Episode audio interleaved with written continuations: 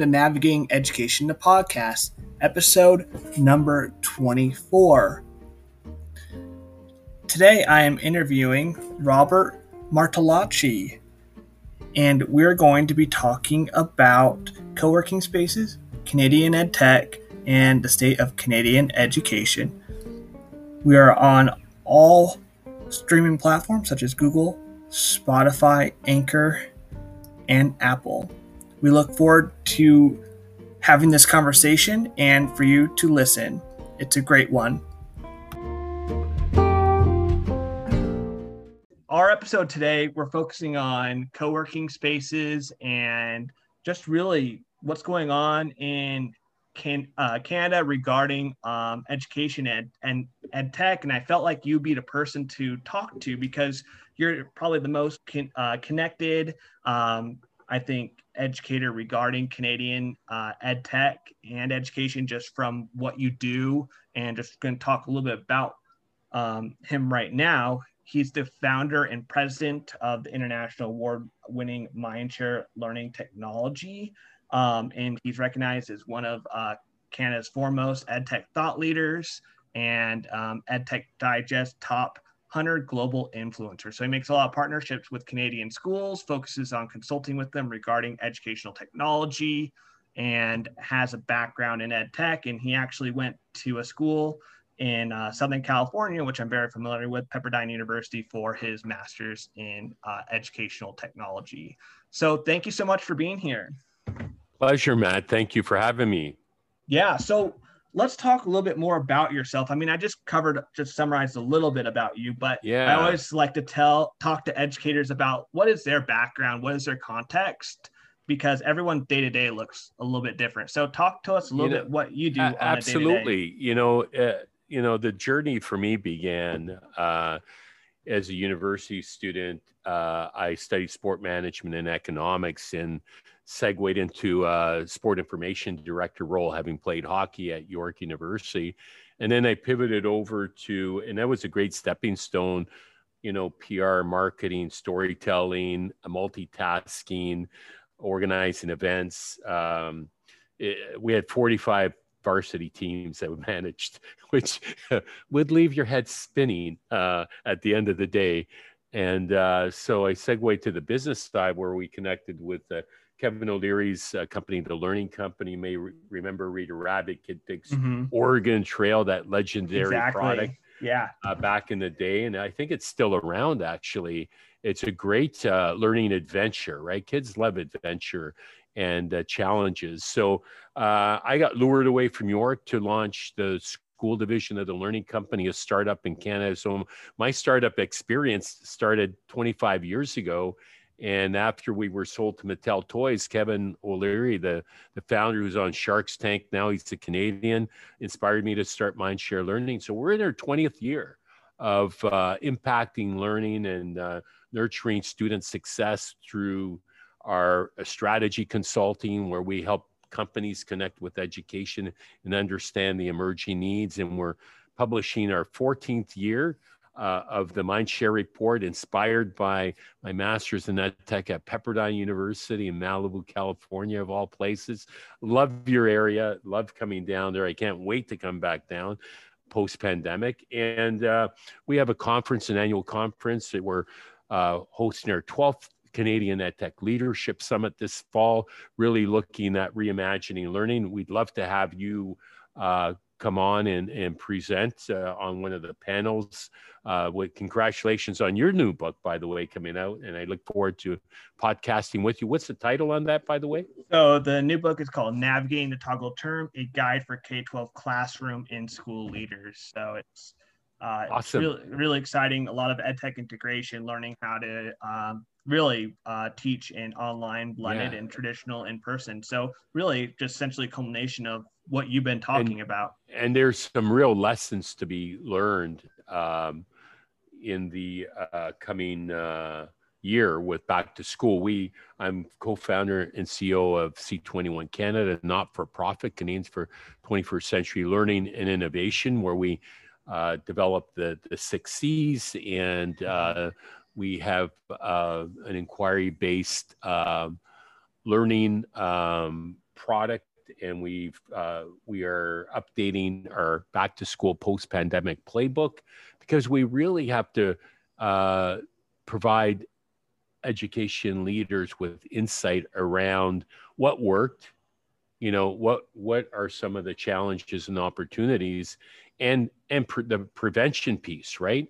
Uh, my my wife is uh, with the local city here a city clerk and they have a disaster management team that plans and prepares and goes through mock scenarios. Education i don't know any school districts that actually had a disaster management plan that i'm aware of in canada perhaps in the us they might have redundancy on their server farms but not to sustain learning. So education was really caught you know with their pants down if you will. Yeah no it's definitely I so think, that kind of yeah. gives you a sense of what i do yeah no definitely you got your hat your you know your hands in a lot of different baskets and it's uh, great to always learn from you because you are learning constantly um, through just everything that you are doing. And I know that one of the other things that you do, I don't know if you mentioned here, is that you do co working spaces. Right. I forgot to talk about co working. We are immersed in the future work and learning, and we become really passionate in helping people innovate, connect, and grow uh, and learn in their own backyard. Right. And you know, the pandemic has spurred a third space. There was a a recent study that came out that talked about um, how people will be looking for a third workspace where they can infuse hybrid work and learning models mm-hmm. um, because not everyone's going to be going downtown like they used to. So, uh, you know, work and learning has come of age, and uh, we are, you know, helping nurture and problem solve, if you will, right? Because it really is problem solving. What inspired my co working space was the fact that uh, we were in a tech building at York University where I did my undergrad, and we were in we were uh, in the Institute for Research on Tech and Learning, and they needed the space back. So I had to problem solve. I was stuck with what's next, and so I ended up saying, you know, to myself, well, what, damn it, why don't I create my own space? I have a vision of what learning environments and work environments should be. And we we create our own space here. And I'm sitting at the podcast studio here. We have a, a flexible, agile classroom. We have a boardroom. We have a cafe. We have workspaces. We have yoga. We have robotics for kids.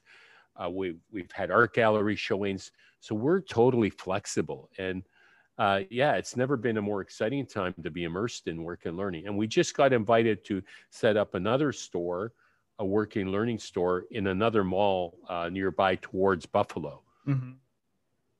Yeah, no, it's awesome. And I've been in one locally in uh, San Diego area that's right next to a university. Wow. And they have, you know, exactly what you talked about, like a boardroom, cafe, multiple office spaces. And I feel like that that is such for companies now. I mean, this was before uh, the pandemic, and I felt like, yeah, this is great for people to come in and work. Um, you know, one or two days a week there. Maybe they need to go somewhere else. Maybe they're independent contractors. But I think now more than ever, these spaces can be used for schools and learning because right. I think that now we've seen there's a lot of non-traditional routes that we can go in education and i think that these co-working spaces could be a good model for smaller non-traditional schools you could so call them micro schooling yeah. or absolutely could be like a charter school that is just has not that many students maybe like 100 students but they come in um, every other you know day or they come in um, in a hybrid a manner yeah, absolutely exactly. and we're infusing work integrated learning right so mm-hmm. we have co-op students that come to our space and work with us you know pre-pandemic, but work integrated learning with university students. ICTC in Ottawa is uh, funding uh, women in tech. So we uh, are uh, harnessing that program and we're going to be implementing a podcast national podcast series and I, we talked off air about our new mindshare mentors initiative yep. where we are going to be the platform for work integrated learning, co ops, internships, and funding. There's no central source currently that solves that challenge, is there? No, there, no, there's not. And I think that um, I've talked to a lot of people about this is that you can call this like decentralized education, where you provide all these community relations with students and you have that provide that immersive opportunity where you can have your hands in multiple areas and and it can be in that blended blended learning setting. So i think that um, what you're talking about really is something that is for the future and do you think mm-hmm. in the next five where do you see this ha- going in five yeah, years or so great question i think in the future every student will have an opportunity to have uh, experience a co-op or work integrated learning uh, program, um, whether they're in high school or college, and that could cascade right down to middle school. Mm-hmm. Um, you know, there are kids that we've seen um, in uh, Toronto district who are participating in a business game. Teachers, uh, the same teacher's been running it for the last 10 years. They won our national contest and they have kids creating startups and doing spreadsheets and letters and uh, branding and a showcase to and creating products and uh, and going through it, job interviews in order to take on certain roles. I was a mentor in in in the program, and it's been fascinating to see these kids harness the uh, the opportunity and and seize the moment and having mature conversations with grade five and six year old kids about jobs and careers and their skills when you give kids agency when you give them the opportunity to story tell they thrive mm-hmm. and, and that really is what it comes down to is you know giving them real world uh, opportunities to problem solve and and prepare them for the next level no, definitely, and I and I think the biggest thing for this type of environment is just to scale, uh, scale it up. I mean, having districts and schools within whether United States, Canada, have their own co-op, you know, co-working space within, right. you know, whether it's the mall, whether it's maybe yeah. a downtown location or just somewhere where students can go. I think that's the the next major step with this. Right. And the, and the community is a school, isn't it? The pandemic mm-hmm. taught us that school is not confined to four walls. Exactly. And and it will never be again. You know, the hybrid model definitely is something that's be, being being talked about. But you know, getting that work integrated learning experience, having schools, outdoor schools. Uh, you know, when we were in the Yukon, uh, one of the schools had kids outdoors in the wintertime uh, learning. Mm-hmm. And and so if you're if you have the right environment, if you're dressed appropriately, you can learn outdoors anywhere for that matter.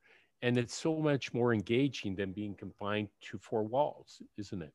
No, definitely. And that's I think that's the future of education is that, you know, the boundaries of a classroom have been lifted and it can occur anywhere with um, an internet connection and a device or a teacher with the students in that environment. So um, I want to shift our conversation sure. to um, talking a little bit about um, what you know. I want to talk about the state of Canadian education and ed tech. So right. part of this is I want our listeners that maybe you United States based listeners, what can we learn from Canada over the past 16 months? And right. because we're in this together, we're in this together as a world. Great question. And, uh, you know, we are in the process of updating our pandemic back to school playbook uh, that we created last year. So we created the Canadian Coalition for Learning at Home. It was an emergency type of uh, task force, if you will, that we pulled together uh, with our C21 community, which is made up of district superintendents, CEOs, CIOs, and industry to help problem solve and, and paint a picture for uh, and and how to sustain learning. So uh, out of that emerged uh, some fascinating webinar series that we created uh, where we drew in uh, district CEOs talking about what was working, what how were they uh, communicating and inspiring sustained learning. Case in point, the superintendent CEO in um, in Surrey was Dr. Jordan Tinney was doing weekly update videos with his stakeholder community, which included parents, students, and teachers and their administrators. So uh, when you uh, are in a crisis, courageous leadership is vital. Having those leaders who are there to immediately uh, take the bull by the horns and say, okay, this is where we're going. Here's what we're doing. And uh, let's leverage right tools at the right time. As I am here, I'm using the right tools out of my toolbox to enable our conversation. Mm-hmm. I have a whole array of tools that you could see here in my background with the LCD panel, the podcasting tools. And that's really what it's about. And professional learning, how was that being achieved? Some of the school districts started their own video vignette uh, YouTube series where they had quick hit how to's because they were so pressed for time. They couldn't do their typical professional learning that they enabled um, their teams to create these little video vignettes to help teachers learn on the fly. So you really had to become more agile as a teacher, as a leader in enabling sustained learning. And some things came of age. You know, flip clap flipped classroom came of age, mm-hmm. where teachers were challenging their students at home with the array of tools that they have to do experiments and build and create and envision and go out in the garden in the backyard or, or what have you to discover right mm-hmm. so discovery and uh, flipped classroom became something that was and project based uh, learning and storytelling really came of age where teachers empowered students to come back and share with your we're talking about best practices here. And the schools of the future challenge winner and i don't know if you saw the video grade seven and eight students created recreated their school that was being renovated in minecraft and infused a well-being garden a learning commons a daycare center a first nations outdoor um, you know prayer center uh, and and all all done to uh, LEED spec, you know, mm-hmm. uh, and and what infusing the sustainable development goals in grade seven and eight. Where wow. will these kids be in in university? Like it was one of the most advanced, uh, and they had a mentor, they had a teacher guiding them, but this was a girls who game club that created this.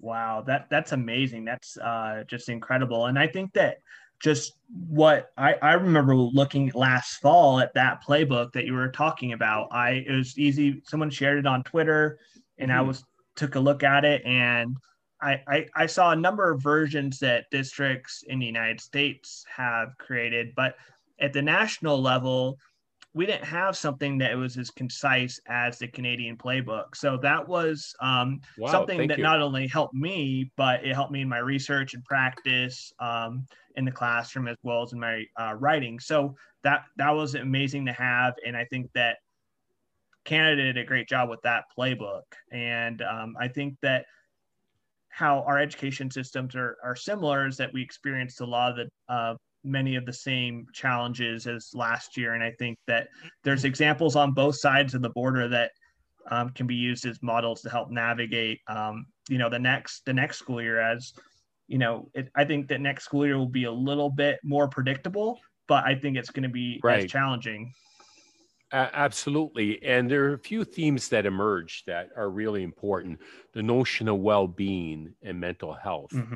Uh, 70% of principals uh, surveyed will be implementing some form of well-being initiative. Yeah. And at the end of the day, uh, kids need to get outdoors and they need an opportunity to exercise. That in itself is the way I cope. So if I'm not rollerblading, if I'm not doing my weight training or hiking or you know being in nature, studies show has a real uh, therapeutic effect on your well-being right? And kids haven't had that opportunity in the pandemic. So infusing that and and and helping uh, you know build character and resiliency right? Resiliency is another challenge that that kids and, and educators alike encountered this past year. If you're not taking care of your well-being particularly teachers right that this includes teachers as well teachers are very giving of their time they're very selfless and you need that balance right no, uh, definitely. Uh, it's something that I've practiced in my classroom, that social emotional learning for students, but also mm.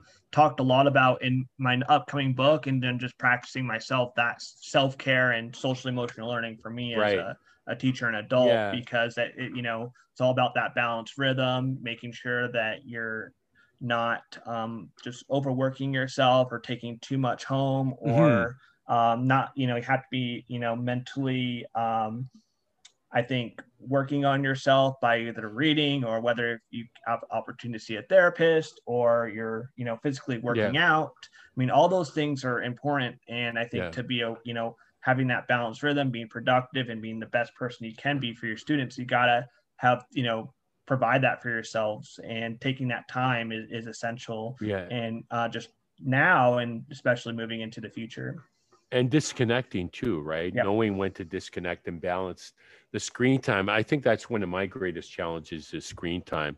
I, I spend a, right? I spend a, I, at least seven or eight hours if not more on screens and uh, probably a lot more than that um, but you know i do do podcasts i do do clubhouse and uh, are you on clubhouse i uh, am on clubhouse i go on from time to time I'd love to have you on my show tomorrow. That we do a show, a weekly show on Clubhouse.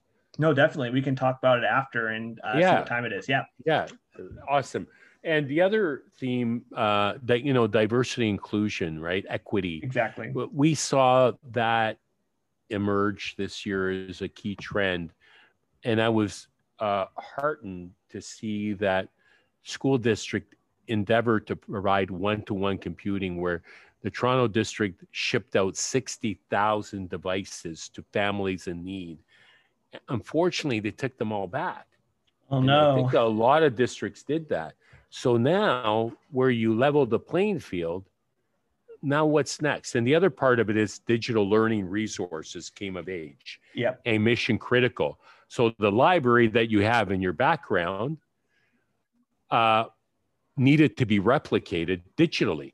Exactly. And not all school districts had been down that path. So the school districts who embraced 21st century learning in the past were much further ahead and were able to pivot more smoothly than some of the districts who were less reticent to change. Yeah. Right.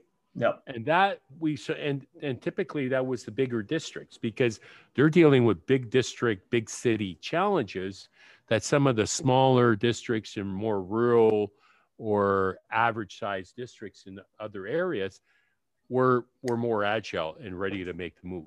No, definitely. I've seen that in Southern California as was well that, as in was that a consistent trend? Yes, in, in Southern California as well as the United States, from what I saw, is that the bigger districts had hot, you know, more difficult time pivoting um, and toggling, and the smaller districts had more of that ability to be um, flexible and toggle um, without as much problems, as well as the districts who had already one-on-one devices already given out in that infrastructure, right. that online instructional infrastructure, what, what I yeah. call it, already, you know, pretty well refined. You know, the districts that suffered the most really didn't have that in place um, and had to really catch up quickly versus others that may have had that for years. So, um, so speaking of ed tech, before we uh, finished our show tonight, I know that yeah. um, I think right now, just as someone that has worked with some Canadian ed tech companies, that it's in uh, yeah. uh, it's in a renaissance in terms of their impact on uh, not only in Canada but in the international scale. Yeah. So, um, what are some companies that um, you know teachers should start looking at for their products that are um, Canadian that you yeah. know people in the United States around the world can uh, use in their classrooms? Yeah, no, that's a great question. You know, it's really come of age. And one of the fears that Dr. Steve Joordens uh, from U of T, a psychologist, talks about in a recent interview we did was the great snapback, right? Mm-hmm. To the tendency for teachers to get back in the classroom face to face and kind of dispel the technology that it wasn't worthwhile. I mean, it there technology has a place and i talked about the tools using the right tools in the toolbox. We're big podcasters right? So we we are embracing podcasting in a big way. So that you know and storytelling um, so you know you've got streamyard there's a bunch of tools that soundcloud and anchor that we really uh, and then there's another one called sound it's escaping me now that's really popular that uh, that SoundCloud. It'll come back to me. that that was that's been used by a one of the districts. What they did was they actually asked the teachers and students. This is a real mind shift. What the they? Which products they want? What did they? Soundtrap. Soundtrap. Okay, yeah, I definitely. Soundtrap has really made a lot of uh, great strides and waves, if you will, no pun intended, in uh, in the education space. You know, then you've got, you know, tutoring support services like paper learning that, you know, has really came on the scene uh, as, I mean, recently got their Series C uh, funding of 100 million US. So clearly they're the one to watch uh, that is leveling the playing field in terms of making uh, um, tutoring accessible to all kids. And I really admire Phil Cutler, the founder and co-founder and CEO for who won our startup challenge in the past for his vision and passion to really level the playing field to support all kids that you know it's not just the rich kids who are getting to go to tutoring support services that they're going through the school district so that's a really innovative approach that that they've taken but uh, you know, storytelling is really the rage now. And, um, you know, we're using Canva in a big way. There's Canva education that's available that gives you all the tools to storytell. And uh, encourage teachers to take advantage of, of those free resources in Minecraft. I mean, coding, uh, coding has come of age, you know, uh, in Canada, it's immersed in K 12 at every level and Minecraft's EDU is free to schools. And, uh, you know, we have our Schools of the Future Challenge winners who redesigned their own school and came up with ideas of what they'd like to see for the school of the future. You know, it's never been a more exciting time to be in education. I like to say, Matt, and, and you're at the forefront of it. And we're just so thrilled to be part of the journey and, uh, and the equation in the learning process. Yeah, no, 100%. And that's why I've enjoyed having you on today. This has been such a vibrant conversation, so much to talk about, and just so many good nuggets of information here for our listeners to check out. So, thank you so much for being on today. My pleasure. We can have a whole series, for goodness sakes. There's so much to talk about this past year. And kudos to you on all that you do. And, uh, and congrats on your new role that you'll be taking on uh, for back to school and uh, and your new book. You know, it's uh, it's really about following your passion and and making it happen. And um, and uh, congratulations. Yeah, thank you so much. I can't wait to share it with you uh, in the future, and hopefully you're able to get a copy. Absolutely, and we'll feature you on in our Mindshare report. Uh, we always have books of the month and books of the week. Awesome. Thank you so much. All right, listeners, until next time. We'll talk to you later.